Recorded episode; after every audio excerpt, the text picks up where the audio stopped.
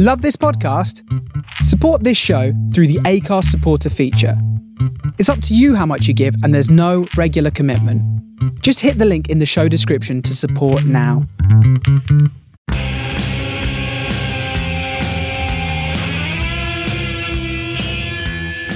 Hello and welcome to Rock Pop Rambles. I'm your host, Angela Martin from the band Bug-Eye, and joining me this week is also Paula Snow from the band Bug-Eye. Hello, how are you? Hello, my dear. Yeah, I'm fine. I'm fine. I feel like it's been a long time since we've been doing this together. I know, I know, but that you know, because we we kind of um all try to. Well, say we all try to. I'm kind of always hanging out on the podcast, but um In your little cupboard. yeah, it's uh, well, you know, alternating between three other band members. It's going to be a bit of a while, isn't it? But yeah, it does does feel like ages since since we last did a podcast together. Here we are. How the devil have you been? I'm all right. I'm okay. Um, just it still feels a bit like Groundhog Day. I'm trying to sort of be positive about lockdown measures are going to end one day. but um, I say it every week. It is it is just Groundhog Day, isn't it? Really, it's. Uh, but it is what it is. It is what it is, eh? It was pouring with rain today, and I wouldn't have gone out. So you know, it's. Uh, I to go for. I I I have been going for runs again, which is which is good for me. Good I on you. I took the bins out today. I thought that was like achievement unlocked. Amazing, amazing. Well, I've I've combined two things now because everyone knows that I've I've since lockdown I've got into house porn, which is uh, not me watching porn at home. It's me just going on Rightmove and like Okay. property websites. You've not got an at- OnlyFans account or something like that now. no, no, no, no, no, no, no, no. Um, yeah, so me and Julia have just been like, well, going, should we move? And then just looking at ridiculous houses. And so now, um, which which kind of makes me feel a bit weird actually saying this, but so I've been going on my runs and I've been running past the houses we've been looking at and just checking out all the streets and stuff like that. that could be a little um, bit sinister. where but if if you were actually buying a house, you come on, you would go and check out the area, right? So Yeah, fair enough, I've fair just enough. I've just been running. I mean, there are only like places around the corner from us and and stuff like that. So um, yeah, but um, that's I it's yeah. I need to get out. I need lockdown to end because this is what I'm turning into. Do you think I could use the excuse of I'm emigrating to go and check out some other areas abroad and have an actual holiday, maybe? Um, I don't think you'd get away with that. Okay. Or well, you could do it. Just don't tell anyone. Just don't confess that's what you're actually doing.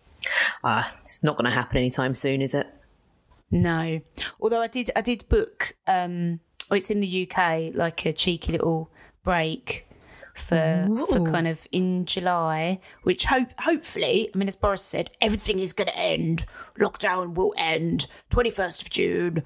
Don't really care about anything. Not that he said that, but um but yeah, if everything goes to plan, then hopefully we'll be out completely of restrictions.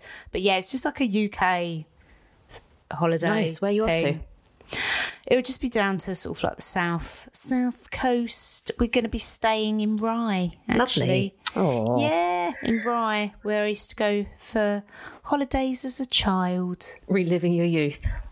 Yeah, so we can go to Camber Sands and uh, and places like that. You know, I mean, I'm dead excited about the prospect of being able to do that. But yes, I did select and pay extra for cancellation and getting a refund. So you know, protection in case you never know. She's got everything crossed over there.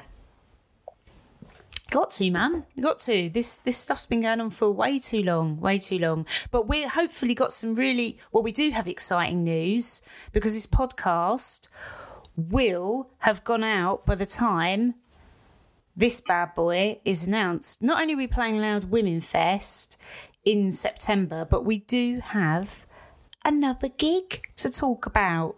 We do. Paula, do you know which gig I'm talking about? As I as I kind of just try and get some time to get the details up.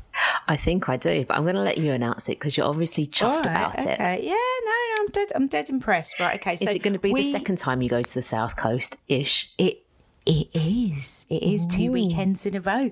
Right. So this we're going to be playing at Jam on the Farm, Volume One, um, which yeah, it's uh, we'll be playing there on the do do do do thirtieth and thirty first of July. I think we're playing on the Saturday, actually. So It's going to be my birthday. yeah. So it should be should be super super cool. So we're dead we're dead excited about about that. So um yeah, it's a festival. It's it's outside and um, BBC Introducing South will also be um, at the festival with a stage. So um, other bands on the bill, you've got Salvation Jane, Velvet Hands, Novus, our good selves, of course, the Institutes, um, Healthy Junkies, Hot Wax, Winona Beach, um, who else? Who else? Who else? Tiger Mimic, the Resna. So yeah, it should be should be quite good. I mean, basically, it seems to be the sort of the kick out the jams. If you know that promoter, sort of the a, a number of bands are kind of in with that with that promoter, really. So uh, yeah. I think it's going to be a party to make up for the lack of parties this year. well, this year, is- last year. It is indeed, and it's one of those those things where it's like couldn't really care where we are on the bill.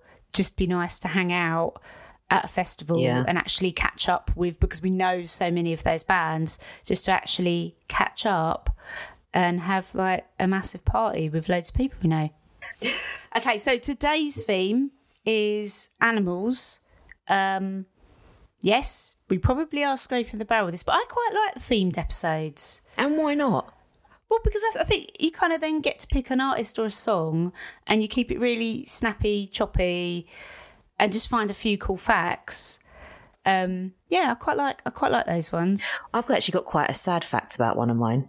Well, I've got some I've I've got some bloody random stuff is what I've got, but I have to say, um, Charles Manson is going to reappear on the show again. Well, not actually reappear on the show again, but That would be terrifying. Again, he's the name that just keeps popping up again and again and again.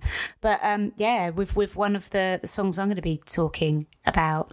So uh, we have new music as well this week. We've got three tracks to play. One from Crosswires, which is Death of Dreamland. We've got Scarlet's new one, Wrong Way, and we've got um, band we haven't actually played before on the show.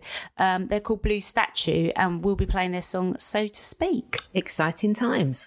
It's an action-packed show. So, should we crack on then? serious. Let me look at my little scrambled, scrambled, scribbled uh, running order. So I think think we said I would kick off today. Go ahead. Go ahead, sing. I'm just I'm just basically hogging all the airtime at the moment, chatting away anyway. Um, So rude. yeah, pop down, Paul. You talk too much. Um, you can see how it is in band rehearsals, can't you, listeners? I just know need to your get out- corner and stay in it. I just need to get out of lockdown. I'm turning into, you know, like you have the little old lady. You sit at the bus stop. You want to, you've got your headphones in, and and someone just starts talking to you, and you're just like, oh please, I just want some peace and quiet. I've turned into that little old lady at the bus stop that bothers people, just chatting away, Before your time. bef- way before my time. Um, yeah, that's what lockdown's done to me. Anyway, so kicking off, I'm going to talk about um, the Kinks song "Ape Man." Do you know that one, Paula? I don't believe I'm that I do. ape, ape man. I'm an ape Oh, man. yeah, yeah, yeah, I do, I do, I do. Yep, there you go. The Kinks. Yep, band that um, were from North London. Um, Ray Davies came from a massive family, one of eight siblings, five younger sisters and two brothers. So um, apparently they didn't get on. So uh, that's that wasn't actually written on my notes, and I've got to not deviate from my notes. With all those siblings, Um, how can you not get on with one of them? Well, it was I mean, a the odds are you get on with one of them. So, Ape Man, alongside many other songs from the Lola vs. Power Man album, it was written by Ray Davies during a family trip to Cornwall in July 1970. In the song, Davies is fed up with the modern world and declares that he wants to sail away to a distant shore and make like an ape man. He also expresses how man created our problems and given half a chance, he would leave cities and traffic and go and live in the jungle. Um, so interestingly, you know, taking note of uh, the environment and things like that back then, uh, and climate change is featured later on in this show, so I won't go on about it now. Um, the Kinks caused some controversy. Again, as we know, they've done that in the past with another song, um, because in the line, the air pollution is fogging up my eyes, the word a fogging sounded too much like a fuck fucking basically Really? Um, the way they sang it, yeah, on the original. So, like the band's previous single Lola, where Ray Davies had to change Coca Cola to Cherry Cola, he again had to fly back to London to re record his line, dubbing over with more sort of clarity, a fogging, um, prior to the single's release because. Um, it- wouldn't be released in the US because they thought he said a fucking. He hadn't learnt his lesson previously then. No, well, I mean that's that's what they thought he was singing. So he must for "Fuck's sake, they're just taking the piss now." Um, but obviously didn't say that in a song. But um, yeah, so facts I did not know about the Kinks. Um, did you know that Ray Davies had an affair with Chrissie Hynde no, and they had a daughter together? I did not know that at all. No, I didn't know that. I mean, I don't know that we need to know that really, but um, but also Ray Davies went to Ray Davies even went to um, Croydon School of Art. I think I did know that. I think you've told me You that. did know that, yeah. So Croydon alumni. There you go. Um, now, why do you think they're called the Kinks? Where did they get the name from? Do you know? Something to do with hair. Something to do with hair. At least you have a good guess, right? Kerry, listen to this show. Paula at least tries. Kerry just goes, I don't know. Well, she'll stay silent for a while and I have to edit all that out. Um, and then it starts, no. So you're telling me I got the answer wrong? No, you did get the answer wrong, but I think you get a point for at least trying. You know, I should keep a tally score of the band of, you know, who gets, who's who's a team player, who gets involved. Do I get half a point for a wrong answer, but for trying? Uh, the Kinks is based on the word kinky, which they heard on the TV show um, The Avengers. See, I thought that was too obvious. Were you really going to say that? No, I mean, yeah, I mean that's the obvious answer, isn't it? Something to do with kinkiness. Well, well, yeah. But I thought you meant as in you knew about the Avengers. And so Oh. bloody hell, you're damn your knowledge on the Kinks. God no. Um, Ray Davies' sister died the day he turned 13. Um, she gave him his first guitar um, that year as a birthday present. Aw, I don't know what she died of, but or how old she, how much older she was. Still Should feel look sad. up. But that was a sad. Yeah, oh, I should I should have started with that fact. So I ended on it. It was a sad note. But I just want to say, you're proud. That was my bit on the Kinks. well done, you. Yeah, listen to that song, people, because I really do think um, it's a great tune. Um, really, really love the Kinks. Don't just stop at all day and all of the night. You know, there's much, much better songs than that, but I'm sure you already know that. So, over to you, Snow. So here I am. I'm talking about the questionable animal, which is a dove in When Doves Cry. Um, so I've gone totally pop-tastic for this episode. And I'm talking about two of my favourite pop tunes from either end of the 80s. And how could I talk about 80s pop without talking about Prince? And for me, When Doves Cry is one brilliant tune. Can Uh, I tell you? Um, sorry, just, just can I just tell you my devastating fact about Prince? Go on. um, I was given VIP tickets to see him do a show at um, Shepherd's Bush Empire, right? And for some reason, me and Julie were just like, "Oh, uh, we can't go," and so we gave the tickets to to a friend. Um, Hello? and then he he he died, didn't he? After that. Um, I don't know if it was like a year after or so. It wasn't that long after. I was like, oh my god! I just, I just thought, oh, I know he's going to be touring again. We'll go see him. It's that thing when you just get given freebies for things. You just Don't appreciate what you have. no, you don't. You don't. I would never say no to a- gig ever again. Um. Anyway, After the 12 months Go we've on. just had, I don't think you're going to be the only one, to be honest. sorry. anyway, back on. to When Doves Cry. So it was written about his on off girlfriend and fiance, uh, Susan Moonsie, who is part of a group called Vanity 6. That Prince decided he wanted to start mentoring. Like he got this idea that he wanted to mentor a girl group. Allegedly, after watching, oh, what's that film? There was a remake recently, A Star Is Born. Okay. but the Barbra Streisand version. And yeah, so he became interested in kind of getting together a girl group. There were some questionables around it, like he wanted them to dress up in lingerie and sing seductive songs. They were about 18 at the time. I'm not quite sure how old he was, but I'd hope if this happens in this day and age that, you know, some eyebrows at least would be raised, if not some serious questions. Anyway, Yeah. he was dating this girl, Susan. Uh, they eventually split up, and Prince became involved with a lead singer called Vanity. When doves cry, like doves have a lot of sort of symbolism, I guess, in the world, like peace, love, harmony. So for me, when I 1st mm-hmm. hear, like think of the title "When Doves Cry," it's quite sad. But if you look more into sort of symbolic meanings of doves crying, it Yeah. normally means that something bad is turning into something good. So I think he oh. saw coming out of this relationship with her as a positive thing for them both. It was composed for a specific scene within Purple Rain, and he was given this task with like no time at all. There was like a a gap where they needed some music, and he was told you have to write it. So he wrote the song in one mm-hmm. day. He recorded God. it and mixed it in three days, and played every single instrument and every single note on it himself.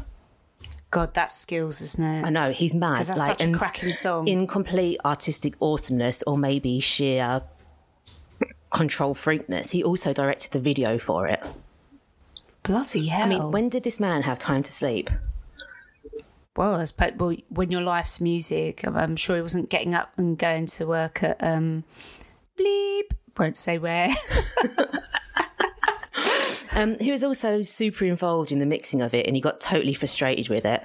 At one point, he just turned down the bulk of all the faders, leaving just the synths, drums, and guitars there.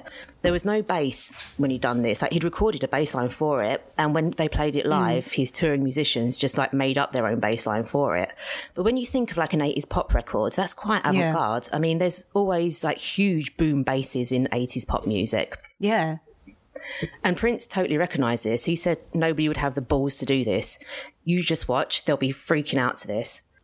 And what kind of resulted is an almost sort of like minimalistic, eerie sort of sound to the single, I think, with one journalist saying it expresses a sense of profound regret and loss. However, Yeah. he clearly knew what he was doing.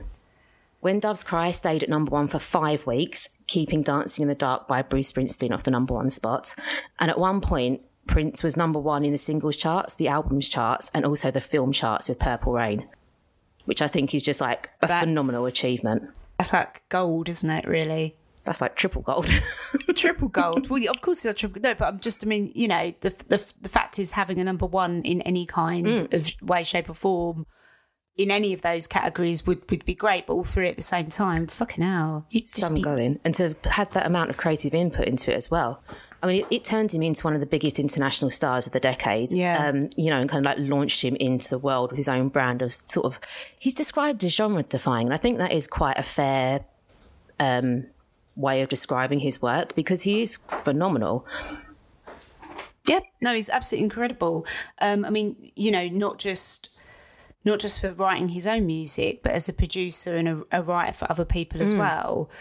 Absolutely incredible. Totally. And the sort of volume of, of work that he sort of churned out during his time is, you know, Amazing. I, think he's he's probably one of the greatest artists um, of our our time, if that makes David Bowie-esque, makes isn't he? sense. Yeah, yeah. And this is the sad part. He also owned two doves that once he died, they both stopped cooing. And they would only start singing when his music was played. And I thought that was so like, oh. That's so sad. Do you think that's true though? Yeah, I think it is true because one of them's been in Paisley Park, his mansion, until recently when she died in February. And apparently you could go and visit her. Oh, how long do doves live typically? I mean, I've no idea how long doves, doves live for. I think they're 20 years maybe. 20 years. Oh my God, we've got to Google this. 20 years. And that was me thinking, because uh, like little robins only live like, is it a year or two years? Really? Yeah, yeah, really, really short lifespan. This is obviously very interesting for for people listening, but um, yeah, they don't live very long at all. Doves, 20 years. That is a guess. Crikey, Mikey. Um, well, I'm going to talk about um, Arlo Parks' um, song Black Dog. Ooh, Um, yeah. So do you know that one? I do. Arlo Parks is absolute genius. Um, Black Dog is sung by British singer and poet Arlo Parks from her debut studio album Collapsed in Sunbeams that came out in 2021, which is this year. Named after Winston Churchill's term for depression. Um, and if you didn't know, um, not the album, obviously the title of the song is named after um, Winston Churchill's term for depression, just to make that clear. I didn't Um, know it was Winston Churchill that coined that term. I mean, I've heard it. uh, no, no. Well, I'll tell you a little bit about it. So, Winston suffered from a chronic disorder consisting of repetitive periods of depression, followed by periods of sort of normal or slightly elevated mood. He referred to them as his black dog, um, polarizing an old um, phrase that described the mood disorder. The term refers to the medieval association of a black dog with the devil, basically. And it was used by the 18th century English writer Samuel Johnson in a letter to a friend, which I'll sort of quote. It says, what will you do to keep away the black dog that worries you at home? So it's it's kind of an 18th century old term. Um, yeah, so I, I thought that was quite a cool a cool fact. But um, Arlo Park's song focuses on mental health, especially during the sort of COVID 19 lockdown. Black Dog was Park's first song to make sort of mainstream radio airplay in the UK. Um, and it was it landed on the sort of A list on BBC Radio One's playlist in July 2020 last year. Um, and how she was sort of discovered was she kept uploading her music to um, BBC introducing um, and, and for bands that are listening I'm sure you know that you can do this but this just shows that people do listen. And a DJ picked up on it sent it to a music friend who then ended up managing Arlo Parks so you know people do listen to the music on on on um on BBC uploader. So do make sure that you you do it because it's obviously a great a great platform. So yeah anyway. So Black Dog um, NME ranked that as the fourth best song of 2020, and I don't disagree with that. And I actually have to thank Kerry for introducing me to Arlo Parks. Uh, I think she mentioned her on the podcast, and I was like, "Who?" And I'd heard the song but not made the connection, and then went and checked out her stuff. And uh, yeah, absolutely amazing. Um, anyway, so the lyrics came from fragments of conversations that Parks had had with her friend. The first, she says, um, the first time I played it live, she was there in the front row looking at me. It was so intense. She said it brought us closer together to experience that song and the reaction to it. It was something I wrote for her and about us and in homage to this difficult time in our friendship. And tragically, um, the, the friend that she's talking about um, actually died by suicide. Oh, I didn't know that. Yeah, but yeah, that that's quite sad. But do check out Black Dog by Arlo Parks. Check it out. Really great. Listen to the debut album. Really highly recommend it. Yeah, I'd say that's probably one going to be one of the albums of 2021. Well, I think it's going to be a long-standing classic. To be honest, I think it's one of those those standout albums. So it'd be great to see what she she does she does next. Um, okay, I think we should cheer things up a little bit. I've got the information about doves. You've got the info. You looked up the information about doves. Yeah. Oh, all right. Okay. Well, before new music, then I need to know how long do they live? On average, three years. Oh, Although the record is 17. Oh. So I wasn't a million miles off with 20. okay. Um, okay, are we sure it's the same doves? Do you reckon that basically it's a tourist attraction? People go to visit the doves every morning. Someone checks on them. It's like, oh shit, that one's died. Get another dove. Get another dove. No, because it's officially been announced as being dead. They got bored with replacing the doves. I reckon these were Gucci doves, though. They belonged to Prince. They probably had a bit like a longer lifespan.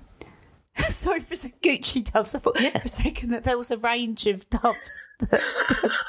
Yeah, Gucci manufactured by Gucci for, for like pop stars to buy. It's, it's the trend. Everyone has to have a dove sitting right. on their shoulder.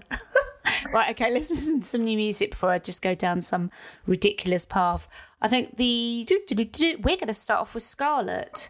Um, we played Scarlet on the show before. They're good friends of ours, um, but also a fantastic band.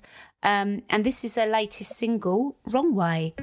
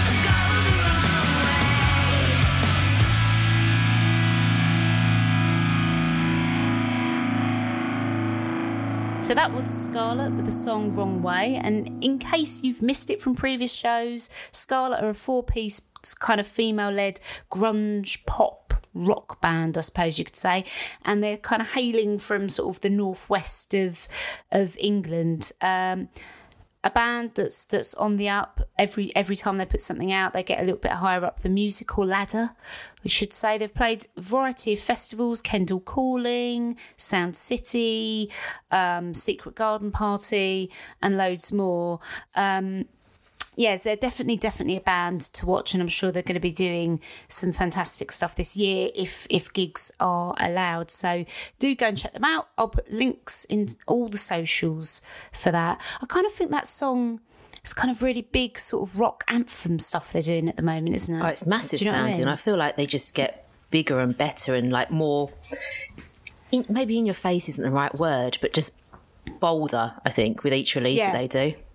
Yeah, I think I think it's kind of my speaker's going to explode on their next single. It's just getting louder and louder and fatter sounding. But um, yeah, no, I really really love them. So do check them out.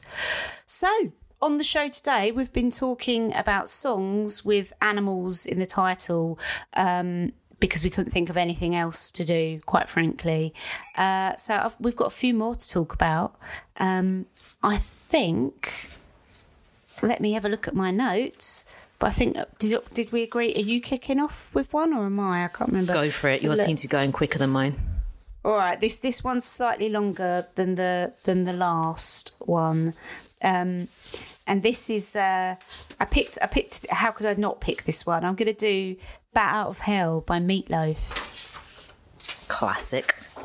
when I, my dad um, was a bit of a Meatloaf fan, well, my dad was into loads of stuff and loads of records, um, but Meatloaf, Bat Out of Hell, was one of them. And I loved it as a little kid. I absolutely loved it. And I actually went to see um, Meatloaf and Blondie play together at some motor show thing. I was never going to be at a motor show any other time other than the fact that Meatloaf and Blondie were playing. How how have I known you this long and not known that story? Yeah, it was over at um where the fuck was it? I think it was actually set up in like I want to say the Royal Docks, but I don't think it was in the Royal Docks actually. But it was someone one of those kind of temporary event things that was set up. But it was about it was a car show, um, and I went and saw Meatloaf. And Blondie. I'm sure, yeah, it was Meatloaf and Blondie. How Maybe old they played you? on separate days. How old was I? This was I was in my how old was I? Probably yeah, late twenties, something like that. I never knew that about you. How have I known you for all this time and not known that? You didn't. I would have told you. I saw Meatloaf. yeah, and Blondie. Come on. I'm more impressed at Blondie. Oh, I've seen I've seen Blondie a few times. Yeah. I know that, I didn't know now, you saw but- them. Okay, all right. Well, Yeah, no, no, no, no, incredible, incredible. And this is where someone will Google and go, they did play, but like separate days or something. But in my mind, they both played like together and probably did a duet or something. I'm that- making that bit up. and that's all that But, um, matters. that's all that matters. But anyway, yes. So Bat Out of Hell is a song written by um, Jim Steinman uh, for the 1977 album Bat Out of Hell. So it was obviously of the same name, um, which was performed by Meatloaf. Uh, the song was released as a single in 1979, which we all know is the Best greatest year year of ever. music. Um, and then again in 1993. So when we were, we were at school, and um, what was I going to say? But the album, and I didn't know this actually. The album was developed from a musical, Neverland, a futuristic rock version of Peter Pan, which Steinman wrote for a workshop in 1974. that's magnificent. Yeah, I know, no, but listen to this. So, in fact, most of the songs on the album for Bat Out of Hell were written about Peter Pan and the Neverland story, but just like kind of revamped. I never knew that. Yeah. Um, the song was also inspired by those kind of teenage tragedy songs, you know, like Leader of the Pack and Tell Laura I Love Her type. So, I mean, you can definitely hear that with Leader of the Pack Yeah, totally. the whole sort of motorcycle gang thing. Um, anyway, the song sold, thir- well, the album actually, 34 million worldwide. Um, and it's estimated that Bat Out of Hell still sells around 200,000 copies per year. Two hundred thousand per year. Yeah. Yeah, Who's left to buy it? there's a lot of people on the planet. um, but Bat Out of the Hell, Bat, Bat Out of the Hell, I can't even speak. Bat Out of Hell, um, the album spent 474 weeks on the UK album chart and became one of the top five um, all time best selling albums. 400 weeks. 474 weeks. That's insane. I know. I'm trying to do the maths. That's like eight years. It's, it's crazy. it's absolutely mental, Cash cow. like a bat out of hell, I've begun. Just love the songs on that album. They're just so it, it it's it's like it is it is like a musical. It is like Yeah. you know what's what's that one with the plant? Little Shop of The- Horrors. the Little Shop of Horrors. Yeah, it's kind of a, a lot of the stuff. Just yeah, just just People at home me of have just seen of, that. Yeah. That was a brilliant um, what imitation you did. did of Audrey. the flower. yeah. Uh, thank you for that. I'll take that. No worries. Um, but Steinman, who um, basically wrote the song, trademarked the name Bat Out of Hell in 1995.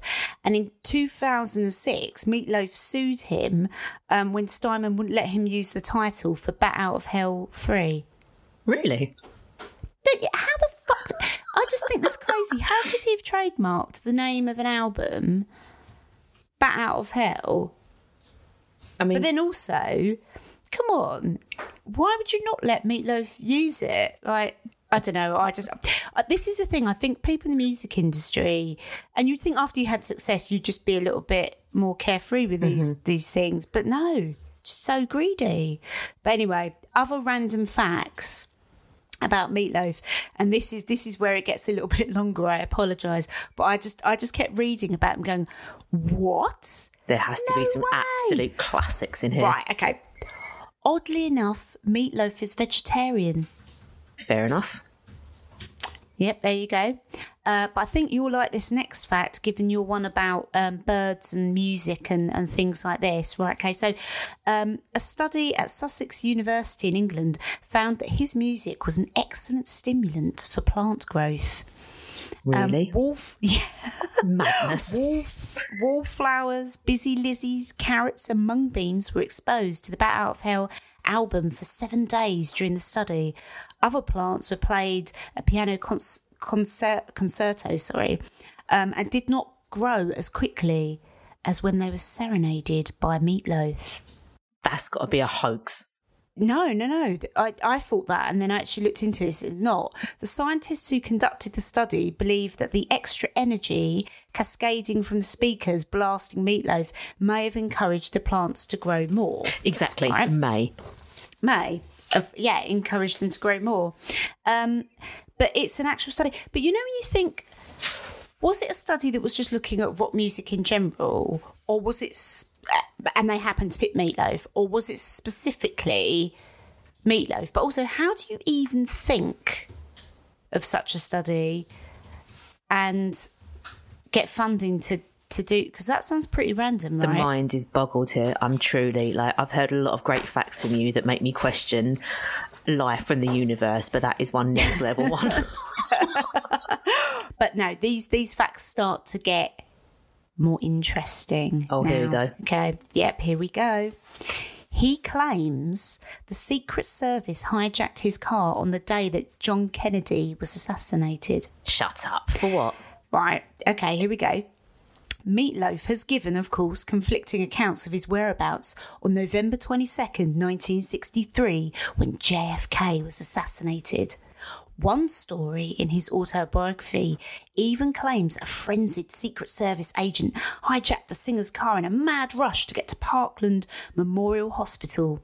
Meatloaf has been known to embellish or fabricate stories before, so there's no way of knowing whether this is true or not. I thought when you were starting that, it was that he was a suspect in shooting him. Well, it, that's what I thought when I bloody started reading it. I thought I was like, "Ooh, that's that's a good amazing." but no, it it basically just says that someone jumped in his car and said, "Take me to a hospital." Um, but whether that happened or not, we don't know. But did you know he once nearly pushed Prince Andrew into a moat?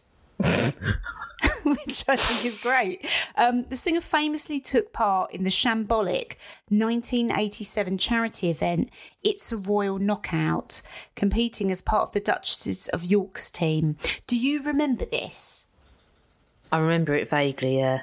I vaguely remembered it, and then I googled it and watched some of it, and it's it's it's basically our royal family um, dressed up in historical clothes, making dicks themselves, but in a really cringy like this this just needs to stop. It was kind of like gladiators without the level of fitness, wasn't it?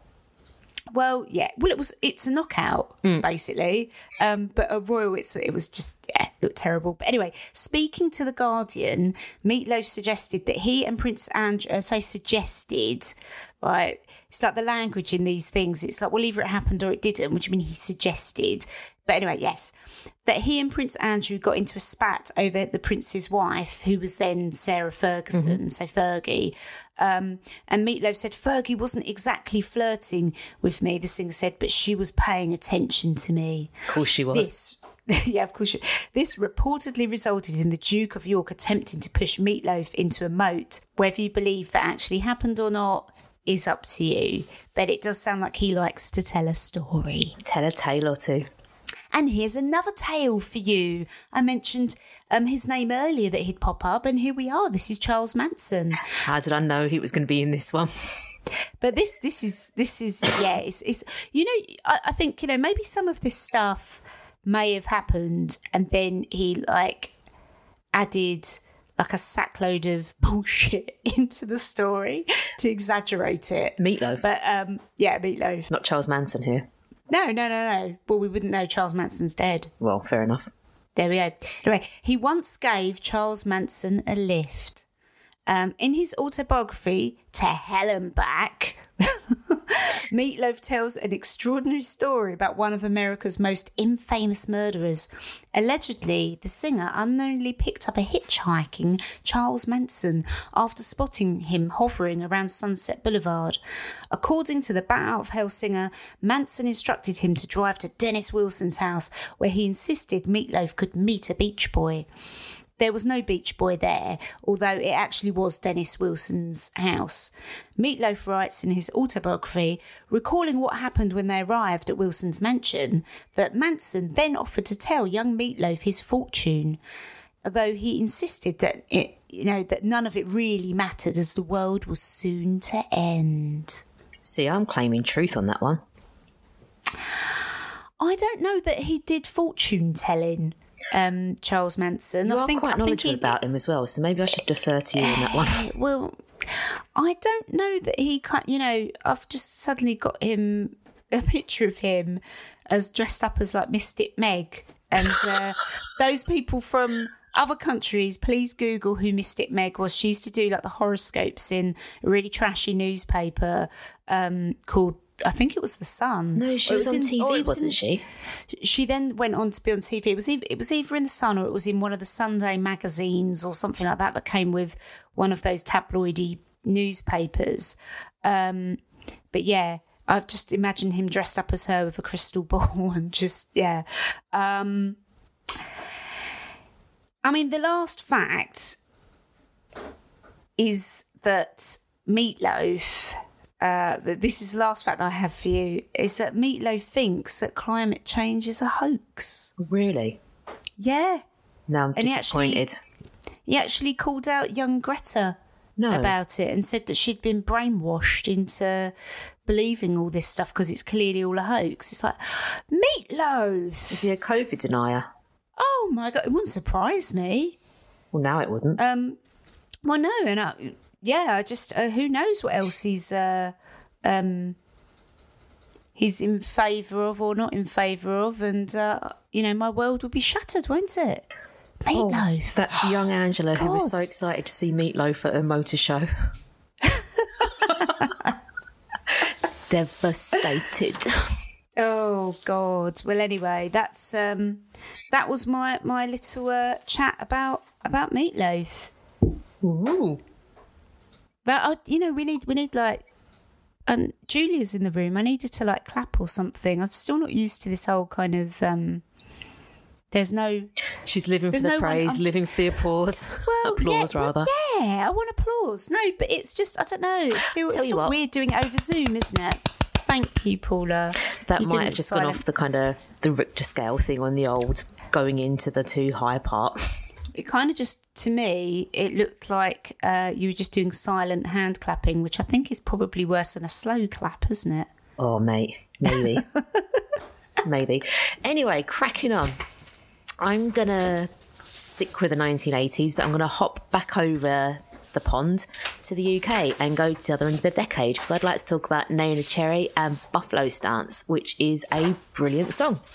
So, anyway, um, Buffalo refers to a collective of people that were kind of pulled together by someone called Ray Petri.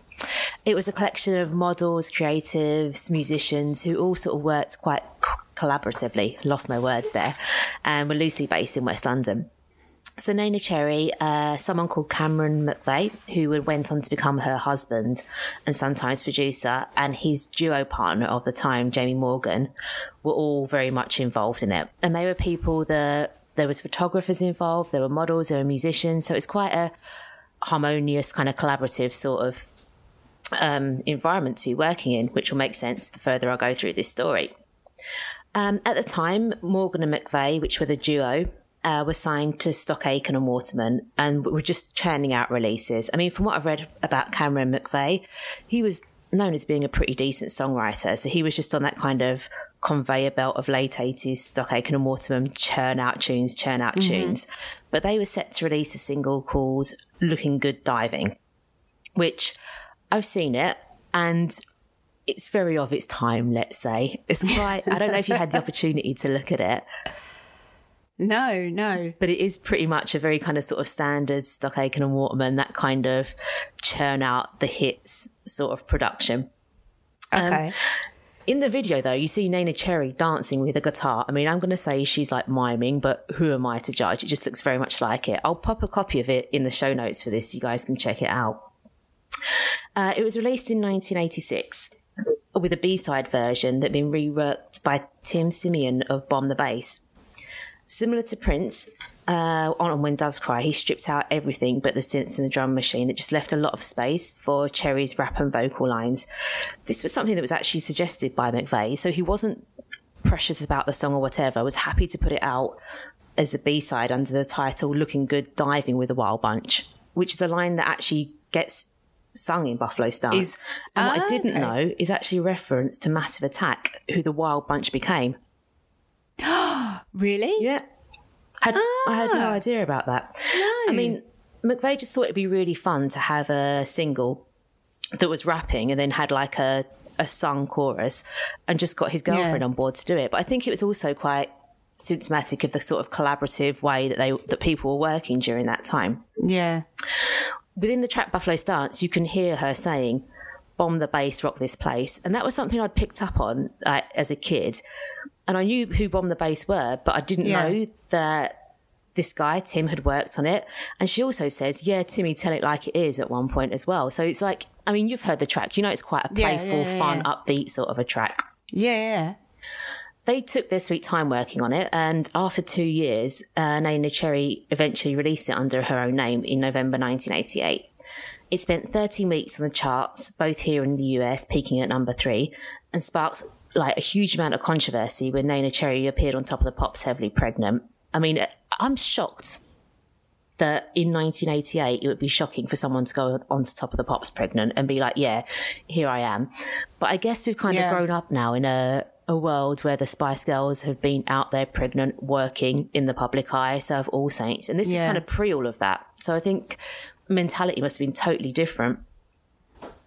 Well, yeah, and it's absolutely shocking when you look back at it. But it's it's just at, at the time, I, I suppose. Well, we uh, I, I'm too young, I think, to have uh, really remembered any any kind of controversy around around that.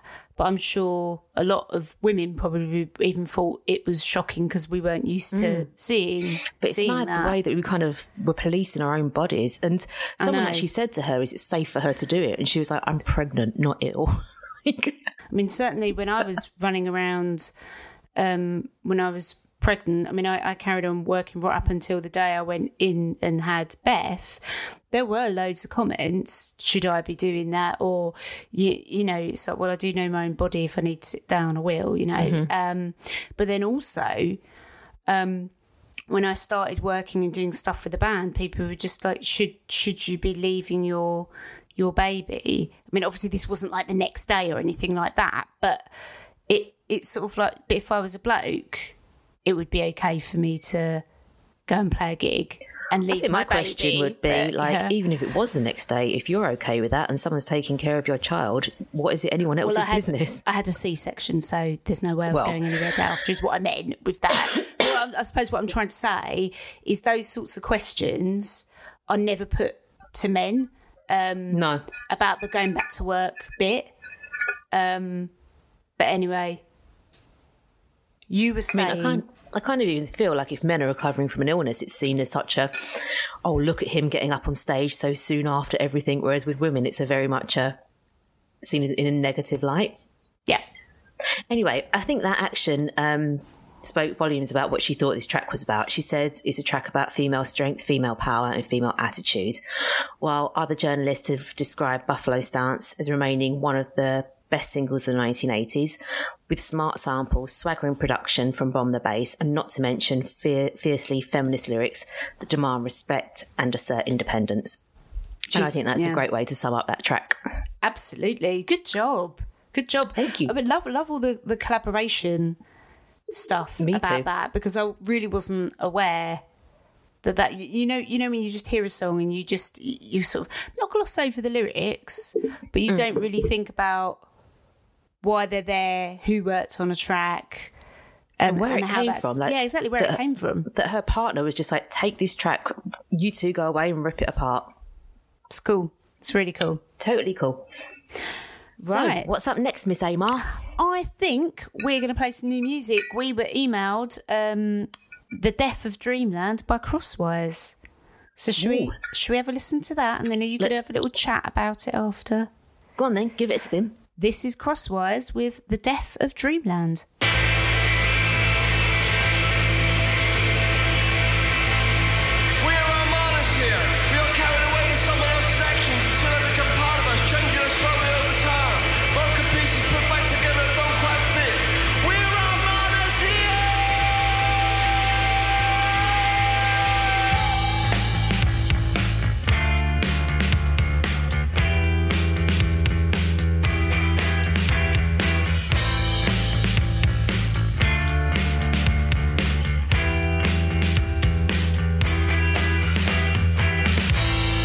didn't seem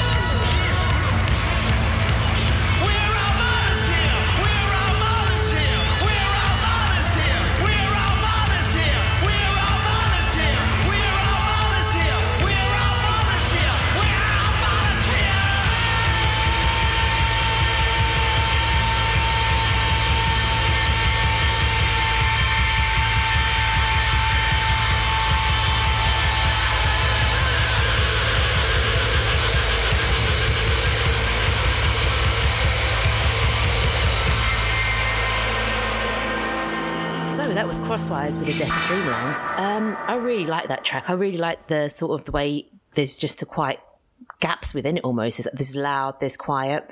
And I don't know if you're aware, but they actually did this as part of a two track recording process that, that they recorded from a live streamed gig.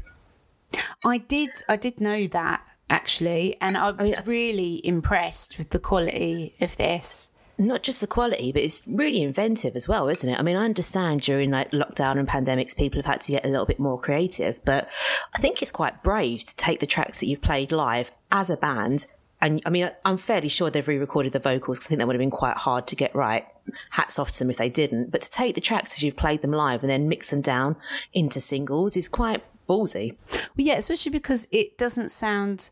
I mean, there, there are elements that sounds like a live track, but it does sound of decent quality to be a produced single, which is exactly what it is. Yeah, and, I don't think those elements take away from the track at all. I think they make it better. I'm just always really dead impressed with Crosswire's kind of output. There isn't a single track that, that, that they've put out that I thought was oh could be better or anything like that. And I think they, they they kind of keep switching things up and are quite inventive with how they they do things. And um, yeah, I think I just I you know I think they're going to be huge. I don't know why they're not already huge, to be honest, because I just love their lyrics. I love the structures. I love the kind of um, the concepts that they kind of explore, and it's just it's just brilliant. And Yeah. and um, I, I didn't realise. I think some of the members are actually from Romford. Really? Yeah, I think so. I'm sure I read that somewhere. Um, yeah, Crosswires, if you can clarify, we will love yeah, you are you from Romford? Do you know the place called Hollywood? Not Hollywood in still there? America. It was a club in in Romford. Let's not go to Um, yeah, Hollywood. Let's, let's not let's not go to that Hollywood. Um, anyway, um, on with the show. We're talking about songs uh, about about animals. No, with animals in the title including birds. including birds, taking taking animal traits and absorbing them into human experiences. So go on then, Angela. I think you've got another 80s classic for us, haven't you? I've got a couple of. We're going to end on these two, and I promise you they're not they're not long. But hopefully you're a fan of the show and you like listen to it for facts, which is you know it shouldn't matter if it's long or not. But um, right, okay. Would you like? Tell me which one you want me to go first with. Who? What do you want to hear first? Hungry Like a Wolf by Duran Duran, or Eye of the Tiger by Survivor. Julie's Hungry just Like said a Eye Wolf. of the Tiger. and you're saying wolf. Well, I asked Yeah. Paula, Julia. I didn't ask you. I'm leaving the room. And she's leaving the room. She, Oh, all the wins there. Julia said she's going to come back and do another podcast show at some point. Yeah. Yay! Who are you going to talk about? Do you know yet, Julia? I'd like to talk about Michel Gondry. I can't say that a bit louder. Let's talk about Michel Gondry. Michel Gondry. Mmm, nice one. Bit of video. Immediately Google of Googles video. who that is. Yeah, exactly. right. Okay. So, Hungry Like a Wolf. Okay. All right. So, Hungry Like a Wolf was written and recorded on a Saturday in the spring of 1982 at the basement studios of EMI's London headquarters. The Just song- one day. Huh? Just one day. Well, I'll let you know. The song was built throughout the day as each band member arrived, and by the evening, it was essentially complete. I'm always blown away with stories like this, where it's like they just wrote a song in a day. That's that's really good. I mean, They beat Prince. Oh no, Prince wrote his in one day. yeah, he wrote his in one day. And uh, what was it? Christmas song. What's her face? Mariah Carey. All I want for Christmas is you. Is uh, apparently that was written in 15 minutes, which I think is a lie. I think they're all lying. They're trying to make us feel bad, Angela. I think they are Don't as well. I think someone's pulled out their teenage notebook for this one and gone, "Yep, I got. Oh, I've got some lyrics I just wrote in the car on the way here." lies, it's all lies. Anyway, um, the track came from fiddling with sort of new technology that was starting to come in around around that time. Um, and this refers to the kind of rhythmic backing track that came up by sort of joining together our favourite, the Roland 808 drum machine Nice. with a sequencer, which was the Roland um, Jupiter 8 keyboard. Um, so yeah, so quite sort of fun. To, you know, I can't I can't imagine there being a new a new gadget that's as- as exciting as a drum machine and and like a a synthesizer like a keyboard like being able to combine those things for the first time like we're so used to having synths and plugins for software and Yeah. stuff like that like something so new coming And out so game changing. Exactly, exactly. I can't. I just can't imagine what that could possibly, possibly be. But um, but yeah, it must have been such an exciting time to make music. Um, but did you know the lyrics were inspired by uh, Little Red Riding Hood? No. So another song that took a kind of childhood kind of fairy tale. So we had Peter Pan with Meatloaf, and now Little Red Riding Hood with Duran Duran. Yeah. Never So, knew that. Yeah. So this was actually a really landmark single for the band, and it was their breakthrough hit in the in the US. And its success originated from MTV, which had only just come on air No and way. in a pilot format. So again, like 1982, like a fantastic year for not only kind of technology really coming into more sort of popular music and people experimenting on how they could they could use that but also you know new ways of getting music out there and then obviously you had like video killed the radio star and mm-hmm.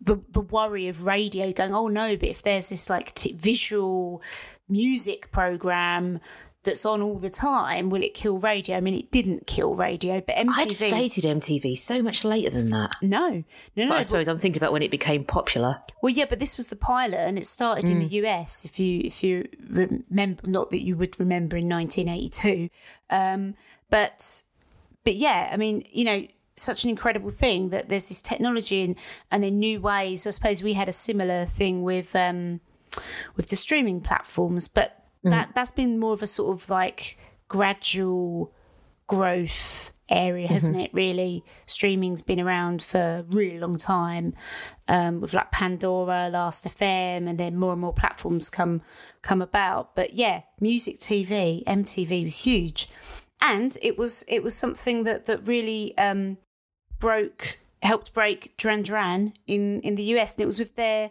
their music video for the song, which was the band in sort of a in a sort of Sri Lankan jungle, and it's all a sort of apocalyptic type thing. now you're talking about it. I know what you, what you mean. it's I mean it's, it's a video totally of its time, Yeah. but Classic. but uh, exactly classic and people weren't making videos like that so it was it was really extraordinary and enough so that um the that they got a Grammy award for best short form video in 1984 for that one It's good Wow.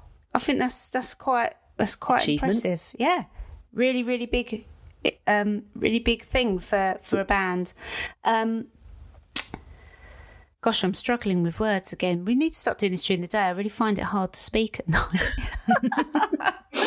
um, okay, so where did the band get their name from, Paula? Have a guess. Duran Duran. Think, think. The first one was was a TV show. Was this a TV show or a film? And if so, This which was a, one? this was a film that was French. They are named after the bad guy in the 1967 Jane Fonda movie Barbarella.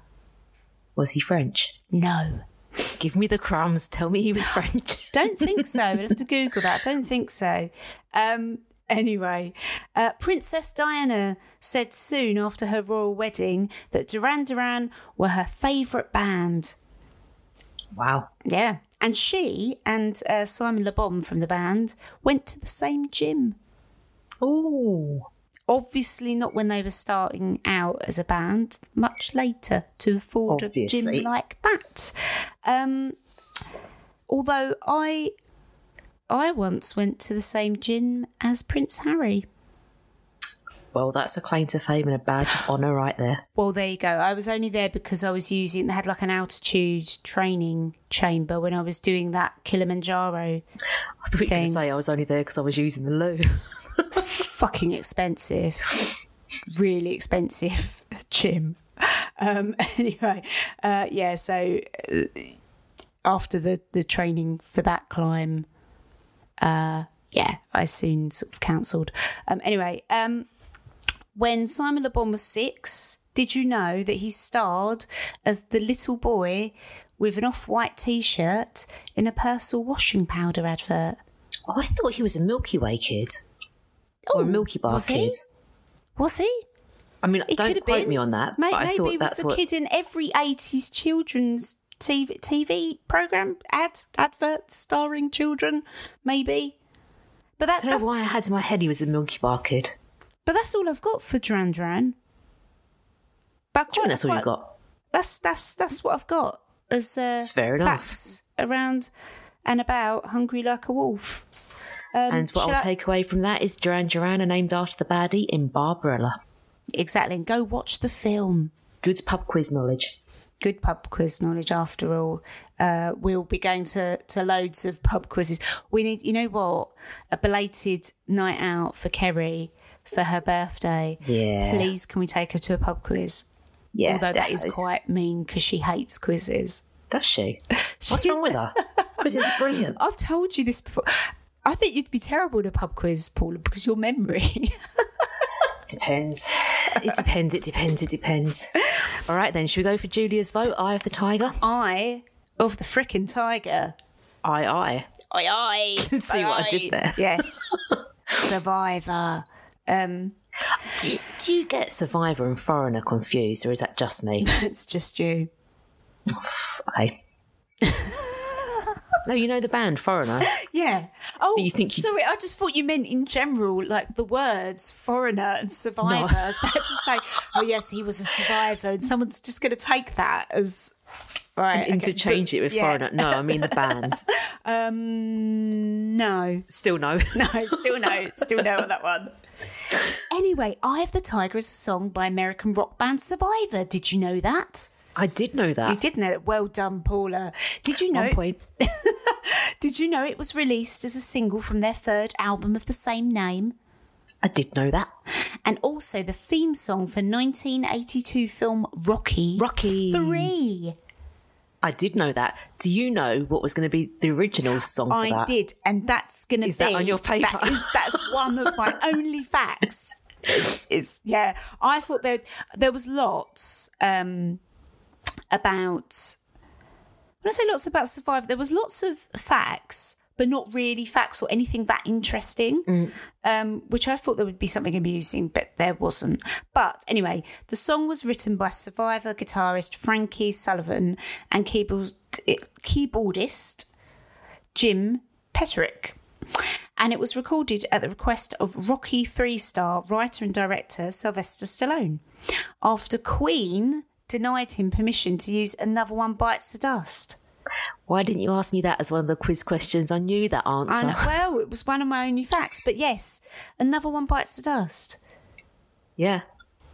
But I mean, to be honest, I think I do think you know, Eye of the Tiger was was was the. I mean, I love Another One Bites the Dust, but I think Eye of the Tiger was was the one. It was fate that The that, one. that that happened. Yeah, Didn't it keep the band together as well? Because I think one of them was really struggling for cash, and the others were all kind of competent, more competent musicians that could go out and get session work.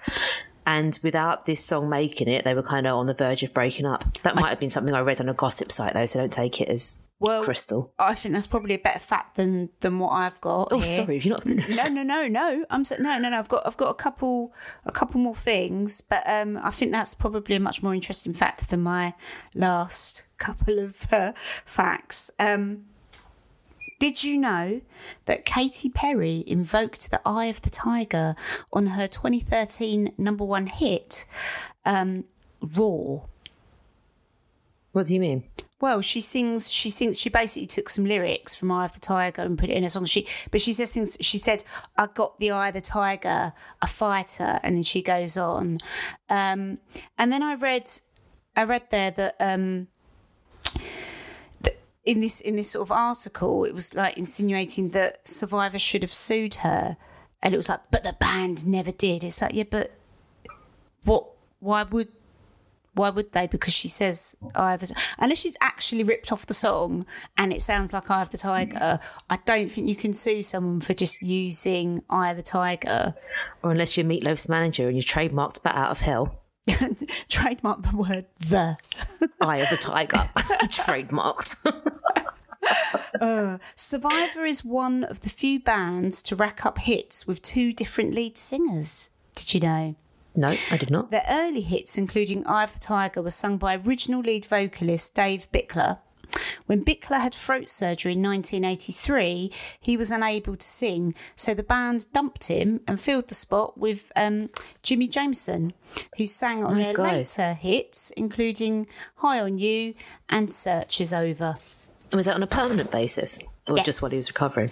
Yes, but the, but then in 2013 the band began touring with both Jamison and Bickler. But in 2014 Jamison died of a heart attack at aged 63. Oh.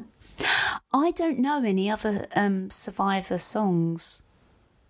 I don't think I, I don't either, but I think they're like foreigner and you think you don't know their songs until you hear them and then you're like, oh yeah, But then one. but then you go, oh no, it's not Survivor, it's Foreigner. That's what I mean. I get them confused. I'm not gonna. I'm holding my hands up as you can see on camera. well that's well that that's it. I think you know I think I did well with with keeping them to on point without rambling off too much on that. Well done. Um, but yeah, that's that's it. almost the end of the show. I was forgetting we've got another um, new song. It's the last one of the show, so we'll do some housekeeping before I, I get on with that. So if you've got a story or a theme that you think we should do as the show or some new music that you want us to check out, um, drop us an email at rockpoprambles at gmail.com or you can find us on Twitter at Bug Eye Band, Facebook and Instagram as Bug Eye Music. We also have a Patreon site, which is patreon.com slash bug eye where all the cool kids hang out. Um, with we upload lots of new music um, that we're working on so people get to hear it there first um, and also get to say on singles that we put out. Uh, there's exclusive merchandise there's exclusive behind the scenes podcasts there's all sorts of stuff on there so come and check that out. Paula you look like you wanted to put your hand up and say something You know, yeah, I was about to say with the new music, it doesn't necessarily need to be yours. If your mates are in a band that you think are absolutely rocking, your girlfriend's singing, playing guitar, send it all over to us. Just check it out with them that they're cool for us to play it before you do so. Pretty please. Yeah. So do it, do it, do it. Or Do it. I want to know because there's just there's just some interesting stories. Um, I read the other day, and this is such a non-fact actually because I can't remember what the band's name was, but um, the lead singer from Dream Nails, her mum was in a band. And the Guardian did this article bit and men- mentioned this band and, and talked about. I can't remember this. Such a pointless thing for me to mention if I can't remember the facts. But the point is, has any of your parents ever been in a band? And if so, I want to hear about them. I want to hear about it. You know, I don't care if they were famous or not. Just uh, some crazy stories, I think, would be good. Make them up. Meatloaf would. Be more meatloaf. Don't. Climate change is a real thing. Be more Greta. Yes, Channel Greta in that in that vein. Channel Greta. Yeah. All right then, Angela. What's the last track we got to play tonight? Right, so last track, um, do do do do. Blue Statue are a band that we've recently discovered, and they emailed us their tracks, so to speak. Uh, so Blue Statue, as you'll hear in a minute, are an alternative indie post punk band based in North London. So another Londoners, hello, hello. Although I'm in Croydon, is that London or is it Surrey? Who knows? The argument continues. Um, anyway, so the band's consisting of brothers Hayden and Aaron. Uh, they put together some fantastic tracks. They've been featured on the likes of Steve Lamacq's BBC Six Music Recommends. Nice. Um, so yeah, really, really an interesting band. It'd be good. It'd be good to know what people think of this this track. I mean, I certainly quite quite like it. I thought it was quite refreshing. So I won't bang on about it for too long, but check them out on all of their social media, stream their stuff, buy it, do all of those those things, and help support new music. So, without further ado, this is Blue Statue with So to Speak. Over and out.